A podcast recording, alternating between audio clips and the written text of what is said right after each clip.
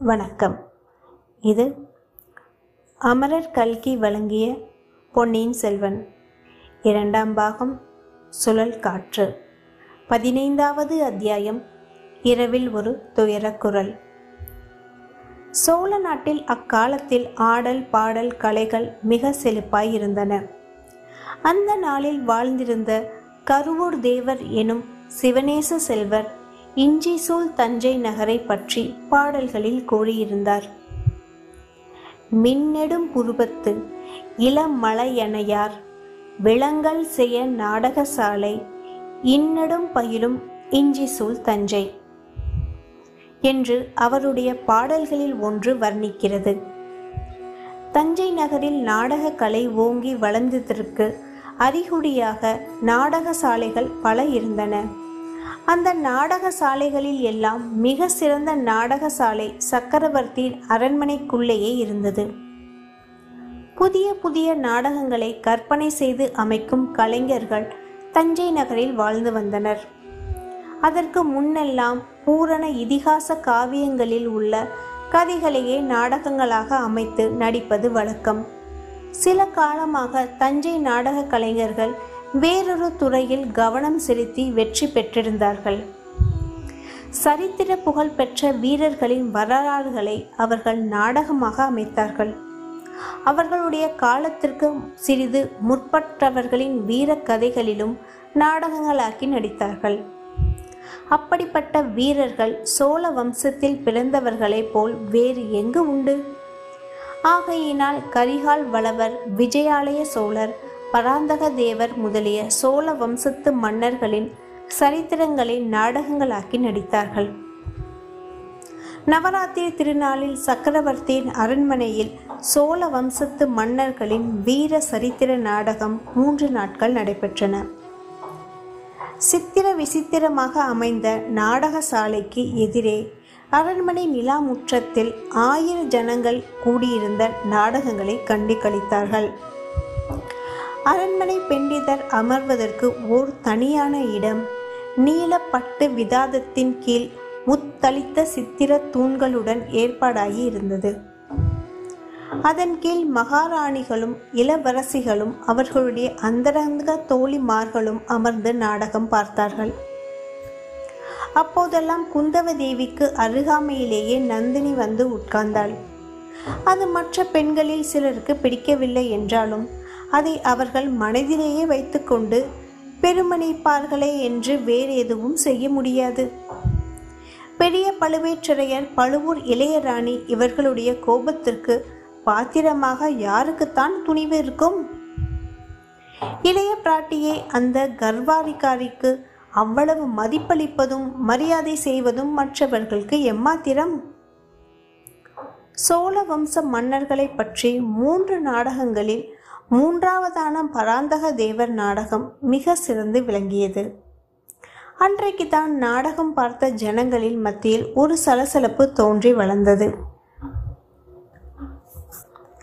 அதுவரை சோழ நாட்டை அரசு புரிந்த சோழ மன்னர் பரம்பரையில் சுந்தர சோழரின் பாட்டனான கோப்பரங்கேசரி பராந்தகர் வீர புகழில் சிறந்து விளங்கினார். சுமார் நாற்பத்தாறு ஆண்டுகள் இவர் ஆட்சி நடத்தினார். அவருடைய காலத்தில் சோழ சாம்ராஜ்யம் விருந்து பரவியது. ஈழ நாட்டிலிருந்து துங்கபத்திரை நதி வரையில் அவருடைய ஆணை சென்றது. பல போர்கள் நடந்தன மகத்தான வெற்றியும் கிடைத்தது.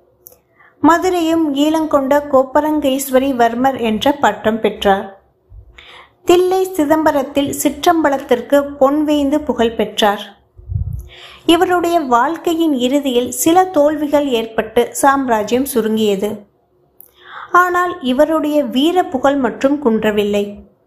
வடக்கே இரட்டை மண்டலத்திலிருந்து கடல் போன்ற மாபெரும் சைனியத்துடன் படையெடுத்து வைந்த கன்னரதேவன் எனும் அரசனுடன் தக்கோலத்தில் இறுதி போர் நடத்தி வந்தார்.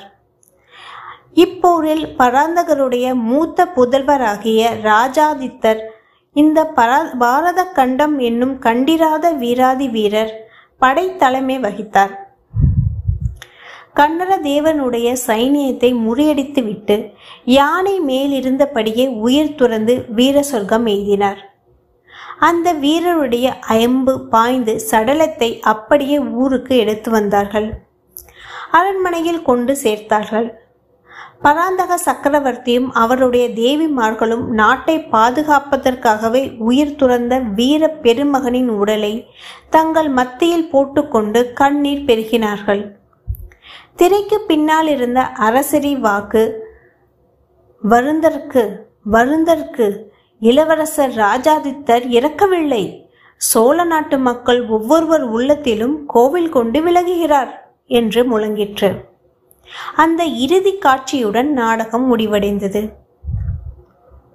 அந்த தலைமுறைக்கு முந்தைய தலைமுறையில் நடந்த வீர சம்பவங்கள் நிறைந்த இந்த நாடகத்தை ஜனங்கள் பிரமாதமாக ரசித்து மகிழ்ந்தார்கள். சபையோருக்குள்ளேயே சலசலப்பு ஏற்பட்டதன் காரணம் என்னவென்றால் பராந்தக தேவரது காலத்தில் நடந்த பெரும் போர்களில் அவருக்கு இரண்டு சிற்றரசர்கள் அருந்துணையாக இருந்தார்கள். ஒருவர் கொடும்பாளூர் சிற்றரசர் இன்னொருவர் பழுவூர் குறுநில மன்னர்.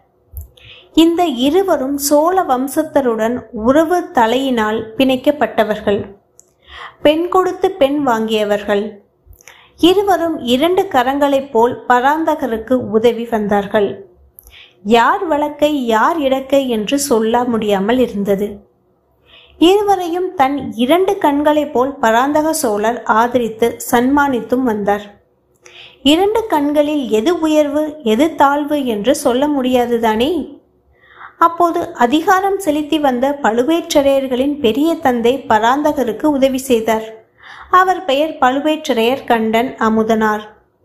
ஈழத்தில் உயிர் துறந்த கொடும்பாளூர் சிறிய வேளாரின் தந்தைதான் அதாவது வானதியின் பாட்டனார். பராந்தக தேவருக்கு துணை புரிந்த கொடும்பாளூர் சிற்றரசர். பராந்தக தேவரின் நாடகம் நடத்தியவர்கள் மேற்கூறிய இரண்டு சற்றரசர்கள் உள்ளே எவ்வித உயர்வு தாழ்வும் வேற்றுமையும் கற்பிக்காமல் மிக ஜாக்கிரதையாகவே ஒத்திகை செய்தார்கள். இருவருடைய வீர புகழும் நன்கு வெளிப்படியும்படி நடித்தார்கள். பராந்தக தேவர் அந்த இரு வீரர்களையும் சமமாக சன்மானித்ததை குறிப்பிட்டு காட்டினார்கள். ஆன போதிலும் நாடகம் பார்த்த சபையோர் அத்தகைய சம்பவத்தை கொல்லவில்லை என்பது சீக்கிரத்திலேயே வெளியாயிற்று.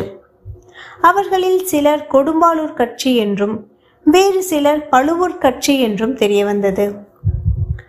கொடும்பாளூர் தலைவன் வீர செயல் புரிந்ததை நாடக மேடையில் காட்டிய போது சபையில் ஒரு பகுதியார் ஆரவாரம் செய்தார்கள். பழுவூர் வீரன் மேடைக்கு வந்ததும் இன்னொரு சிலர் ஆரவாரம் செய்தார்கள். முதலில் இந்த போட்டி சிறிய அளவில் வந்திருந்தது. வர வர பெரிதாகி வளர்ந்தது. நாடகத்தின் நடுநடுவே நாவலோ நாவல் எனும் சபையோரின் கோஷம் எழுந்து நாலு திசைகளிலும் எதிரொலியாக கிளம்பியது. சபையில் எழுந்த இந்த போட்டி கோஷங்கள் குந்தவி தேவிக்கு உற்சாகத்தை அளித்தன. கொடும்பாளூர் கட்சியின் கோஷம் வலுக்கும்போது பக்கத்தில் இருந்த கொடும்பாளூர் இளவரசியை தூண்டி பார்த்தாயா வானதி? உன் கட்சி இப்போது வலுத்துவிட்டது என்பாள். கள்ளங்கபடமற்ற வானதியும் அதை குறித்து தன் மகிழ்ச்சியை புலப்படுத்துவாள். பழுவூர் கட்சியினரின் கோஷம் வலுக்கும்போது இளைய பிராட்டி நந்தினியை பார்த்து ராணி இப்போது உங்கள் கட்சி பழுத்துவிட்டது என்பாள். ஆனால் அது நந்தினிக்கு உற்சாகம் ஊட்டவில்லை என்பதை அவள் முகக்குறி புலப்பட்டது. இந்த மாதிரி ஒரு போட்டி ஏற்பட்டதும் அதிலே ஜனங்கள் பகிரங்கமாக ஈடுபட்டு கோஷமிடுவதும் இளைய பிராட்டி அதை மேலும் தூண்டிவிட்டு வருவதும் அந்த அற்ப சிறுமி வானதியும் தன்னையும் ஒரு நிறையில் சமமாக வைத்து பரிகரிசிப்பதும் நந்தினியின் உள்ள கனலை பன்மடங்கு வளர்த்து வந்தது. கோபித்து கொண்டு எழுந்து போய்விடலாமா என்று பல தடவை தோன்றியது. அப்படி செய்தால் இந்த போட்டியை பிரமாதப்படுத்தி தன் தோல்வியை ஒப்புக்கொண்டதாகும் என்று எண்ணி பழுவூர் ராணி பல்லை கடித்துக் கொண்டிருந்தாள். இதெல்லாம் குந்தவை கவனித்துக்கொண்டு நந்தினியின் மனோநிலையை கண்ணாடியில் பார்ப்பது போல் அவளுடைய முகத் தோற்றத்திலிருந்து தெரிந்து கொண்டு வந்தாள். ஆனால் வேறொரு விஷயம் இளைய பிராட்டிக்கு தெரியாத மர்மமாய் இருந்தது போரில் பாண்டிய மன்னன் தோல்வி அடைந்தது. அவன் இலங்கை மன்னனிடம் சென்று சரணாகதி அடைந்தது.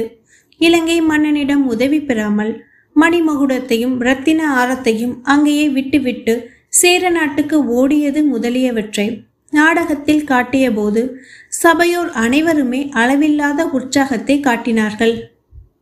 ஆனால் நந்தினியின் முகம் மட்டும் அப்போதெல்லாம் மிக்க மன வேதனையை பிரதி- பிரதிபலித்தது. இதன் காரணம் என்னவென்பது பற்றி இளைய பிராட்டி வியப்புற்றாள். கொஞ்சம் பேச்சு கொடுத்து பார்க்கலாம் என்று எண்ணி சக்கரவர்த்தியும் நம்முடன் இருந்து இந்த அருமையான நாடகத்தை பார்த்து முடியாமல் போயிற்றே.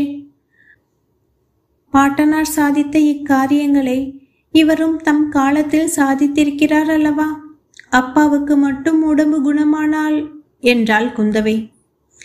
தானே உடம்பு குணமாகி விடுகிறது. அவருடைய செல்வ புதல்வியும் இங்கு வந்து விட்டீர்கள். இலங்கையிலிருந்து மூலிகையும் சீக்கிரம் வந்துவிட்டால் சக்கரவர்த்திக்கு நிச்சயம் உணவு குடமாகிவிடும் என்றாள் நந்தினி. இலங்கையிலிருந்து மூலிகை வருகிறதா? அது என்ன? என்றாள் குந்தவை. தெரியாதவரை போல் கேட்கிறீர்களே. இலங்கையிலிருந்து மூலிகை கொண்டு வர பழையாறை வைத்தியர் ஆள் அனுப்பியிருக்கிறாராமே. தாங்கள்தான் ஆள் கொடுத்து உதவினீர்கள் என்று கேள்விப்பட்டேனே. அது பொய்யா? என்றாள் நந்தினி. குந்தவை பல்லினால் உதட்டை கடித்து கொண்டாள். பார்ப்பதற்கு முல்லை மொக்கை போல் பல்வரிசை அழகாய் இருந்தாலும் கடிக்கப்பட்ட உதடுகளுக்கு வலிக்கத்தான் செய்தது. நல்ல வேலையாக நாவலோ நாவல் எனும் பெருங்கோஷம் அச்சமயம் எழுந்தபடியினால் அந்த பேச்சு அத்துடன் தடைப்பட்டது சுந்த சோழரனின் வன்மையும் வனப்பும் ஆயுளும் அரசும் வாழ்க்கென வாழ்த்துவிட்டு நாடகம் முடிவடைந்தது. சபையோர் கலைந்து குதூகல ஆனந்தத்தினால் ஆடிக்கொண்டு தத்தம் வீடு சென்றார்கள். சிற்றரசர்களின் தேவிமார்களும் அவர்களுடைய பரிவாரங்களுடன் சென்றார்கள். பின்னர் சக்கரவர்த்தினி மா வானமாதேவியும் மற்றுமுள்ள அரண்மனை பெண்டிதரும் சோழர் குல தெய்வமான துர்க்கை அம்மன் ஆலயத்திற்கு புறப்பட்டார்கள். சுந்தர சோழர் உடல் நலம் எய்தும்படி மலையமானின் புதல்வி பல நோன்புகள் நோற்று வந்தாள். துர்க்கையம்மன் கோவிலுக்கு அடிக்கடி சென்று அவர் பிரார்த்தனை செய்வதுண்டு. நவராத்திரி ஒன்பது நாளும் ராத்திரியும் துர்க்கை அம்மனுக்கு விசேஷ பூஜைகள் நடந்தன. சக்கரவர்த்தியின் சுகத்தை கோரி பலிகள் இடப்பட்டன. ஒவ்வொரு நாளும் இரவும் மகாராணி கோவிலுக்கு சென்று அர்த்தஜாம பூஜைக்கு பிறகு திரும்புவது வழக்கம். அரண்மனையின் மூத்த பெண்டிடர் பலரும் மகாராணியுடன் ஆலயத்திற்கு செல்வார்கள். இளம் பெண்களை துர்க்கை சந்நிதிக்கு அழைத்து போகும் வழக்கமில்லை பூசாரிகள் மீது சில சமயம் சந்ததம் வந்து அகோரமாக ஆடுவார்கள். சாபம் விளைந்த வரலாறுகளை சொல்வார்கள். இளம் பெண்கள் பயப்படக்கூடும் என்று அழைத்து போவதில்லை. ஆனால் இளைய பிராட்டியிடம் நீ பயந்து கொள்வாய் என்று சொல்லி நிறுத்த யாருக்கும் தைரியம் உண்டு? அந்த ஒன்பது தினமும் தாய்மார்களுடன் குந்தவையும் துர்க்கை கோயிலுக்கு சென்று அம்மனுக்கு பிரார்த்தனை செலுத்தி வந்தாள்.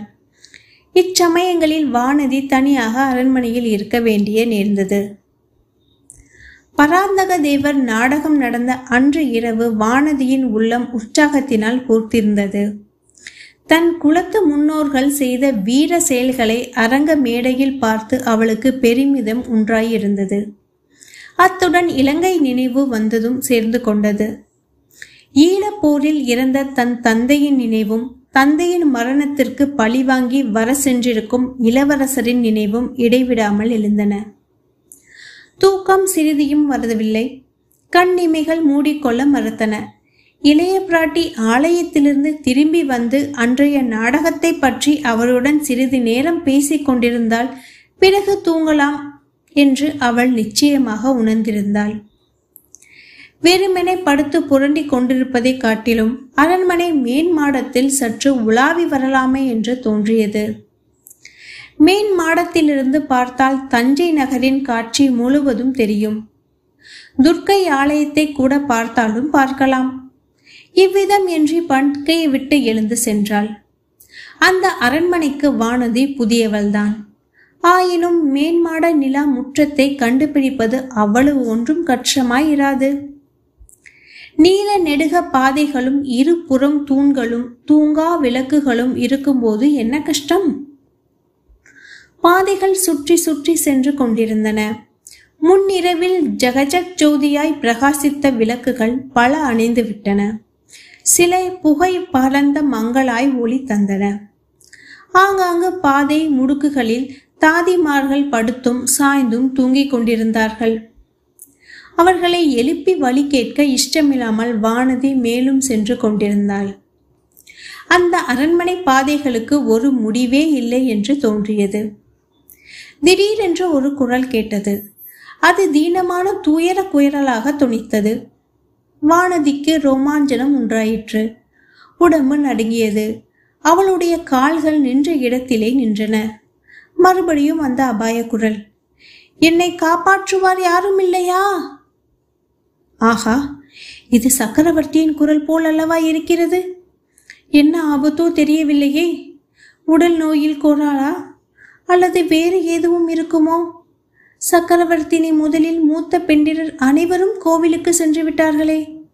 சக்கரவர்த்திக்கு பக்கத்தில் யாரும் இல்லையே என்பார்களே. ஆயினும் போய் பார்க்கலாம். நடுங்கிய கால்களை மெதுவாக எடுத்து வைத்து வானதி மேலும் சில அடிகள் நடந்தாள். குரல் கீழிருந்து வருவதாக தோன்றியது. அந்த இடத்தில் பாதையும் முடிந்தது. குனிந்து பார்த்தால் கீழே ஒரு விசாலமான மண்டபம் தெரிந்தது. ஆஹா சக்கரவர்த்தியின் சயான கிரகாணம் அல்லவா இது? ஆம் அதோ சக்கரவர்த்தி தான் படுத்திருக்கிறார். தன்னந்தனியாக படுத்திருக்கிறார். மேலும் ஏதோ அவர் புலம்புகிறார். என்னவென்று கேட்கலாம்? அடி பாவி! உண்மைதானடி. நான் உன்னை கொன்றுவிட்டது உண்மைதான். வேணுமென்று கொள்ளவில்லை. ஆனாலும் உன் சாவுக்கு நான் தான் காரணம். அதற்கு என்ன செய்ய சொல்கிறாய்? வருஷம் இருபத்தைந்து ஆகிறது. இன்னமும் என்னை விடாமல் சுற்றுகிறாயே. உன் ஆத்மாவுக்கு சாந்தி என்பதே கிடையாதா? எனக்கு அமைதி தர மாட்டாயா என்னை பிரயாசித்தும் என்ன செய்ய வேண்டுமென்று சொல். அதன் பதை செய்து விடுகிறேன். என்னை விட்டுவிடு. ஐயோ ஐயோ என்று இவளுடைய கொடுமையிலிருந்து விடுவிப்பார் யாருமே இல்லையா? எல்லோரும் என் உடல் நோய்க்கு மருந்து தேடுகிறார்களே. என் மனநோயை தீர்த்து காப்பாற்றுவோர் யாரும் இல்லையா? போ போ போய்விடு. இல்லை போகாதே. நில். நான் என்ன செய்ய வேண்டும் என்று சொல்லிவிட்டு போ. இப்படி மௌனம் சாதித்து என்னை வதைக்காதே. வாயை திறந்து ஏதாவது சொல்லிவிட்டு போ. என்று கத்தினார் சக்கரவர்த்தி. இந்த வார்த்தைகள் வானதியின் காதில் இரும்பை காட்சி விடுவது போல் விழுந்தன. அவளுடைய உச்சந்தலை முதல் உள்ளங்கால் வரையிலும் குலுங்கியது. தன்னை அறியாமல் கீழே குனிந்து பார்த்தாள். மண்டபத்திலும் நாலாபுறங்களிலும் அவளுடைய பார்வை சென்ற வரையில் பார்த்தன. சக்கரவர்த்திக்கு எதிரில் சற்று தூரத்தில் ஓர் உருவம் நின்று கொண்டிருந்தது. அது பெண்ணின் உருவம் பாதி உருவம்தான் தெரிந்தது. பாக்கி பாதி தூண் நிழலிலும் அகில் புகையிலும் மறைந்திருந்தது.